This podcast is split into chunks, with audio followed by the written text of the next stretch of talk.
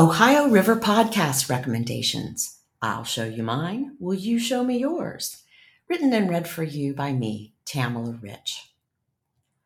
Now that summer's over, sigh, you may be ready to get into a new podcast or two.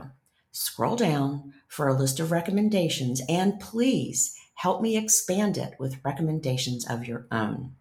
Did you know that the narrated version of my newsletter goes out in a podcast? Here's a link list to services that carry the 981 Project podcast Apple, Audible, Amazon Music, Audacy, and PlayPilot. My first recommendation is The Road to Now. I never miss it.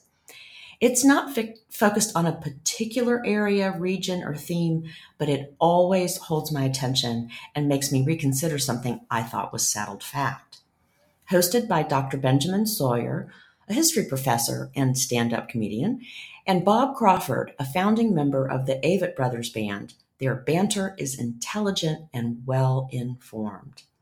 In light of my recent newsletter on Tecumseh, I was buzzy listening to the latest episode of The Road to Now. Tecumseh and William Henry Harrison's struggle for a nation. It's an interview with author Peter Stark, whose book about Tecumseh and Harrison is out this week. Breaking news. Now, I have three Ohio Valley regional podcasts, and uh, my search for, for 981 related podcasts is incomplete. Will you please help me? Give me your best recommendations so that I can share them in a future newsletter. The first is called Mysteries of the Ohio Valley. It's a short form podcast averaging 10 minutes or so. It's perfect for taking the dog around the block. This is the only one I've found that overlaps with the region that I'm covering exactly, but it has a narrow f- a focus on mysteries. So I've linked to one um, that I that I think everyone will enjoy called the Mothman uh, which was a fig uh, is still a folklore figure that played a role in the collapse of the Silver Bridge connecting to West Virginia, connecting West Virginia to Ohio between Point Pleasant and Gallipolis. Mysteries of the Ohio Valley. That's the first. The second is Ohio versus the World. Now, it doesn't cover the entire valley, but the seven seasons of archives are terrific. Lawyer Alex Hasty looks at moments in history and Ohio's role in history, as well as Ohio focused topics like one that I linked to 10 cent beer night in 1974 when overserved Clevelanders stormed the Cleveland Indians field and attacked the players. Uh, Ohio versus the world. The third I have to recommend today is Kentucky History Podcast.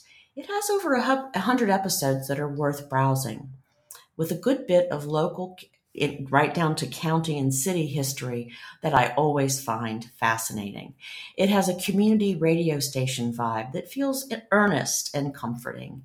Uh, the Kentucky History Podcast.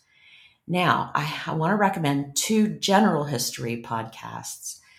One, the first is The Rest is History and it's worth listening to for the repartee alone. Historian and author Dominic Sandbrook, Sandbrook and popular historian Tom Holland, both of them are Brits, are serious scholars with jocular chemistry. They are very funny. I love them. You will find a diverse range of subjects and eras on their podcast. And I've linked to one about the American Revolution from an English perspective that includes ground I've previously covered here in the newsletter about the French and Indian War featuring George Washington. That was The Rest is History. And finally, Slate presents One Year the people and struggles that changed America one year at a time. That's the focus. The current season, focused on 1955, just concluded. Now, I'm writing a novel with roots in 1942, uh, a year that had its own season. So, sample, you know, go through, sample what you, you know, an era that's in, uh, important to you. There's one that I enjoy listening to from the 70s. I think it was 77 as well. Again, uh, it's a pub, it's a podcast by Slate, and it's called One year.